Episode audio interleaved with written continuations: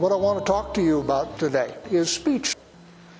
I had Ken over for supper last night, and one of the things that we tend not to do is study things we know because we think we know them. And he said, Yeah, that sort of applies to Scripture too. A lot of people neglect Scripture because they think they know it. So, what I want to talk to you about is speech. There's three kinds of speech. You've all been here for a while, so this should all be familiar. First off is evil speech, which is called Lashon Hara. Then there's hurtful speech, which is damaging, and that's called uh, Onaas Devarim. And then the third one, which I want to talk about with you, is what I would call courageous speech. I was reading last night in Chofetz Chaim. Most of you are familiar with him, a rabbi, written the laws of proper speech, or Shmiras Halashon, which is guarding the tongue. One of the things, of course, is speech and words are really powerful. According to Scripture, everything was created using words. And indeed, I am of the opinion, as are lots of people, rabbis and scientists both, mean, it's always fun when they come together, that everything is information. So we are simply information that's imposed on inanimate matter. And in fact, going back to Genesis, inanimate matter is itself information. So speech is important. And obviously, it can harm or it can build up. So, as you're speaking, what you want to be aware of is the power of your speech. And I was looking last night in Scripture, and there are like 143 references to the tongue. Now, some of those are just like Paul talks about speaking in tongues and so forth, so they're not really germane to what we're talking about. But there's a lot of references in Scripture to controlling your tongue. Again, I was reading in the Chofetz Chaim last night. One of the things about the tongue is it's partially hidden and partially revealed. So it's in your mouth, and when your mouth is closed, it's hidden, which is often a good thing. When your mouth is not closed, it is revealed. And what Chaim said, which I thought was interesting, is the tongue reveals what's in the heart. It's sort of the way that your heart expresses itself to the world is through your tongue. James talks about the tongue in the New Testament. James 3. See also the tongue is a small member, yet it boasts of great things. How great a forest set ablaze by such a small fire. And the tongue is a fire, a world of unrighteousness. The tongue is set among our members, staining the whole body, setting on fire the entire course of life, set on fire by hell. And this strong words to follow, right? Pretty starchy stuff. For every kind of beast and bird or of reptile and sea creature can be tamed and has been tamed by mankind, but no human being can tame the tongue. It is a restless evil full of deadly poison. I'm not going to go on because the tongue can also be good. And James is making a point here that when the tongue is not bridled, it is extremely damaging. And he goes on to talk about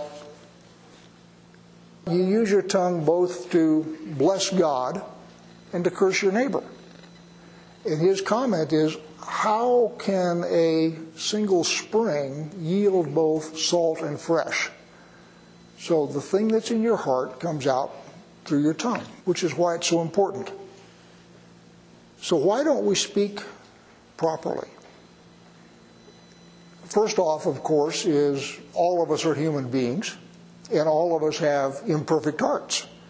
So, if the tongue is revealing what's in the heart, the fact that you have an imperfect heart is going to come out through your tongue. One of the reasons we study Musar, for example, is to help you get your heart under control so that your heart is not as full of evil as it could be, and so that the thing that flows from your heart is then good. In other words, culture. We live in a very negative culture. You've got people screaming at each other all the time. our culture leads us to be negative. And if you look at the news and so forth, there is really a lot of reasons to feel negative. Some of them are pretty good reasons. And what winds up happening is that negativity seeps into you and comes out of your mouth. And we have so many phrases in our culture. Things like, if it wasn't for bad luck, I wouldn't have any luck at all. There's just all sorts of stuff in the culture that just bubbles out of our mouth. And so if you don't watch your mouth, what you wind up doing is having stuff bubble up that you really don't want to have bubble up. Now, both Christianity and Judaism say something that is in your heart is not sinful. It's only when it translates either into words or action that it becomes so. So, looking at each other, being around each other, seeing the culture and so forth, you got all sorts of random stuff that goes through your head. A lot of it negative. That's not sinful. It becomes sinful when it comes out of your mouth. Because then what it is is in the world and it has to be dealt with. So, for example, we had a wedding a little while ago, and you had two people and by saying some words, those two people became one. It was just words that were said. I said some of them, they said some of them. But the simple utterance of those words created something new, which is a family that had not existed before. That's the power of words. Words can bless things, words can curse things. So, one of the reasons to watch what you say is simple prudence. Let me give you a couple of examples from Scripture. Deuteronomy 27:24. Cursed is the one who attacks his neighbor secretly. Now, attacking your neighbor secretly is talking about your neighbor in a destructive way behind his back. You're attacking him secretly. What does Deuteronomy say that the person who does that is? Cursed. So when you attack your neighbor secretly, what you're doing is you are bringing a curse upon yourself. So having proper speech is just prudence. Psalm 34. What man is there who desires life and loves many days, that he may see good? Keep your tongue from evil and your lips from speaking deceit. There's two clauses there. This is what you want, and this is how you get it. And you get it by controlling your tongue. The other thing about controlling your tongue is it not only is something that will damage you when you let your mouth run, it's also something that damages the community. Because what happens is you create negative feelings within the community, you change the perspective that people have of each other. So, if I were to say about Mike, this is not true, gee, he's really dumb. He's not, he's a very intelligent man. But if I were to say something like that, everybody would sort of start looking at Mike and wondering, well, what is it that John sees about Mike that led him to say something like that? And you start paying attention to Mike in a different way. And what that does is it colors your attitude toward Mike, and you wind up eventually treating him differently just because of something I just said. And again, I will emphasize one more time I'm using that as an example. Mike is in no way, shape, form dumb. He's a bright man. So, for example, teachers. Johnny's kind of slow. And what happens then is everybody starts looking at Johnny differently. And it's subtle. You may say, oh, no, he's not. But what's happened is your views have been colored there. Those things are all done by words, nothing more than words. You haven't hit anybody, you haven't done anything strange, it's just words. And it can destroy a community. One of the reasons that we do it is ignorance. Lots and lots of people have not been taught how damaging words can be. So they just let their mouths run. The Sunday church, God bless them, spends most of their time in the New Testament, which is good. I mean, it's a good place to spend a lot of time. But what they talk about in the New Testament is simply gossiping and murmuring. And that's a good thing to talk about, but most people don't realize that there's more to gossiping and murmuring than saying negative things about people. And one of the things that happens is, well, what I said was true. So it's not gossip, because it's true. So you think of gossiping and murmuring as telling lies about people. That's not correct. Going back to my example about Mike, let's assume that Mike was in fact stupid for a minute. He's not, but let's assume that that's the case. So if I go and talk to Richard over here and say, Mike's really stupid, I'm telling the truth. And so I don't think that I have gossiped, but I have. I've damaged Mike, and I've also damaged Richard because Richard now has got an opinion of Mike that I have planted in his head. So all three of us have now been damaged. I have damaged myself by doing something dumb and negative. That's damaging to me. I've damaged Mike because I've damaged his reputation. And I've also damaged Richard because now I have given him a impression of Mike. So everybody in this transaction has been damaged. And a lot of people just don't understand it. You know, screaming and yelling, everybody sort of understands that that's negative. But it's the more subtle stuff that happens every day that is corrosive to the community and it is corrosive to your soul. So, Lashon Hara is a forbidden by Scripture, and it's also stupid. You know, as I say, you bring curses upon yourself. I'll give you 10 rules, and then we're going to move on. For those of you who have your Chofetz Chaim, you can read these yourself. So the 10 rules from the rabbis, which are perfectly good, by the way, it is Lashon Hara to convey a derogatory image of someone, even if it is true and deserved.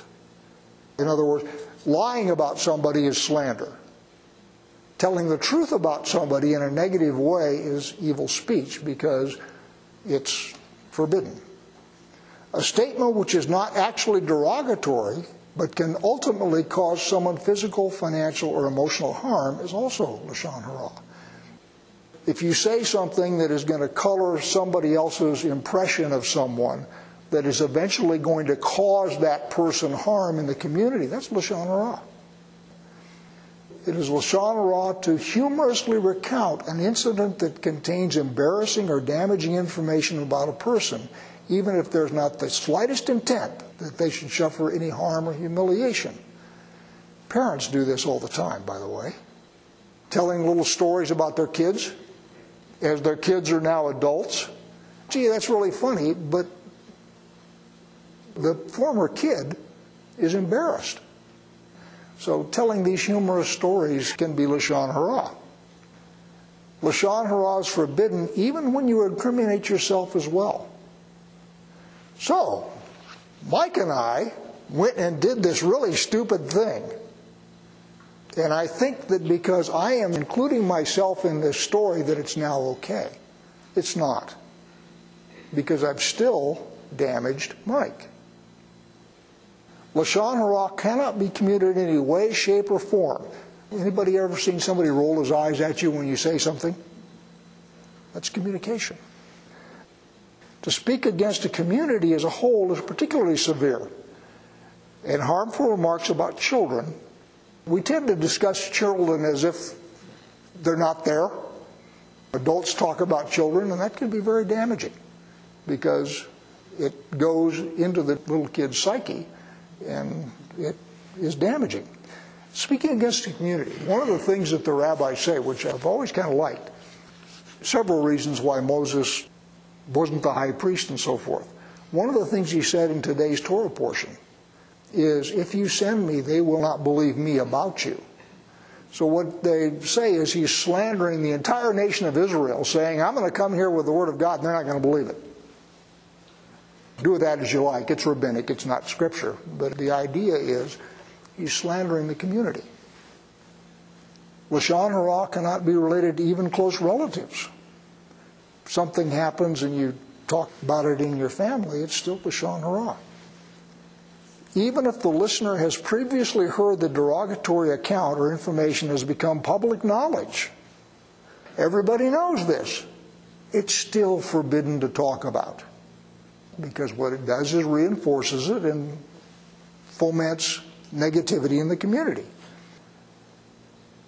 Hebrew word rechilus is telling one person derogatory statements that another person has said about him. Do you know what so and so said about you? Well, we're all just terribly interested in hearing that because what it is is what's my reputation in the community? What you've done is you have now created animosity between those two people. You don't go and say, Mike, did you hear what John said about you today? Because now what you do is you create a problem between Mike and I. Whereas before it was just me that was the problem. Now it's both of us that are problem. So don't do that. And then it's also forbidden to listen to Lashon Hara. And one of the problems with that is we all love tasty gossip.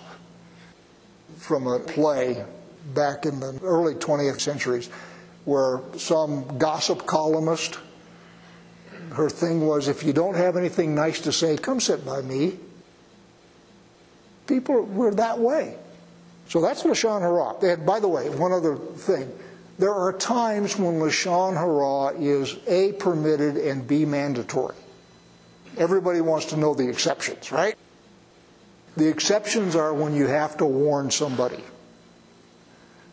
So if I were going into business with Mike, and Tom has been in business with Mike before and knows that Mike is kind of a shady character, it's incumbent upon Tom to come and warn me. If you're going to go into business with Mike, you need to make sure that you count your receipts every day because things evaporate. Obviously, I'm using examples here, and this is not true of Mike either. He's neither stupid nor is he crooked. But you understand that there are times when you are required to say Lashon Hara. And if you got any doubt about it, come ask somebody rather than just going off half cocked. So, onward. What's called Onaas devarim is hurtful speech. And that's where you say something to somebody that is damaging. You want to avoid doing that. You want to have positive things that you're saying. For example, in families, it happens a lot. And it starts off with young people need to be corrected. That's part of a parent's job. But what winds up happening is you keep saying hurtful things to people long after it's appropriate. And so, again, pay attention to what you talk about because you can damage people. You're not damaging somebody in the community as Lashon Hara does, but you're damaging the person himself. Now, the final thing I want to talk about is what I'm going to call courageous speaking. I want to spend a few minutes there. Courageous speech is speech expressing joy and hope. Now, why is that courageous? I'll give you an example. Both Kay and I, when somebody asks how we are, we say we're blessed. And very often, that will cause people to sort of look at you and say, huh, that's kind of arrogant to say that you're blessed. So that is speech expressing joy and hope, which can cause a negative reaction from people around you. Why do we not do that more often? One is, of course, negative reactions from the community. The other one is there's superstitious fear. This is paganism, it is superstition, it is endemic to all human cultures, very much including our own. And that is if you say good things about yourself, the universe, the spirits, whatever, are going to see that you're happy and they're going to come and land on you. I'm very serious. In fact, in Greek culture, there is a goddess dedicated to that proposition called Nemesis. It's come into our language as somebody or something that comes after you. But the idea that there's something out there that's watching you, and boy, if you look happy or you look joyful or you express happiness and joyful, you're going to get whacked. That's superstition. It is not true. And I will give you some scripture that shows you that it's not true. Psalm 91, starting in verse 9. Because you have made the Lord your dwelling place, the Most High, who is my refuge, no evil shall be allowed to befall you, no plague come near your tent. For he will command his angels concerning you to guard you in all your ways. On their hands they shall bear you up, lest you strike your foot upon a stone. Hebrews, Hebrews 1. Angels are ministering spirits to those who are heirs. So the point is, you have got spiritual beings keeping an eye on you. And the idea that there are spiritual beings that want to do you harm is true. There are. Satan and demons, they exist. But if you go around in your life fearing that, what you have done is you have shown that you are ungrateful for the protection that you actually get. So if you go around being ungrateful to the angels that are watching over you, they may decide, well, shoot, why am I going to watch him? He's ungrateful. So, speech that expresses joy, optimism, gratitude, all positive things, is what I call courageous speech. The other part of that is you have got a whole industry now in the United States and probably in the world that's dedicated to saying that we're worthless. We're racist, homophobic, Islamophobic, all of these stupid made up phobias that they've got. And if you go around being joyful and happy, they're going to say, well, you may be happy, but look at all these people who are suffering because of you. So to stand up and speak joyfully, positively, and so forth is what I call courageous because it goes against the grain of the culture. It goes against superstition. It goes against all sorts of stuff. Therefore, do it. Because what you're doing is what God intended for you to do. He is intending for you to use your voice to make things on earth more like they should be on earth and more like they are in heaven. Remember, I started off by saying everything is information. And once you utter a word, it's out there and it has to be dealt with. Don't utter negative words, utter positive ones. Utter words of joy, words of peace, words of blessing. And have that be on your mouth constantly because if nothing else, you'll annoy the devil, which is worth doing. You'll also annoy lots of other people. And again, that's one of the reasons that people don't do it because they're intimidated by the reaction that they expect that they may get from people. That's a lack of courage. That's a failure of courage. Most of you are all quiet introverts. Use your voices. Take them out into the world. Speak words of Scripture. Speak encouraging words. Speak words to lift people up. Speak words to be a blessing. As I say, speaking the other way is, if nothing else, just stupid because it brings curses upon you. So use your voice. Use it for the purpose that God intended it. Use it for what He gave it to you for, which is to make this world more like the world He wants.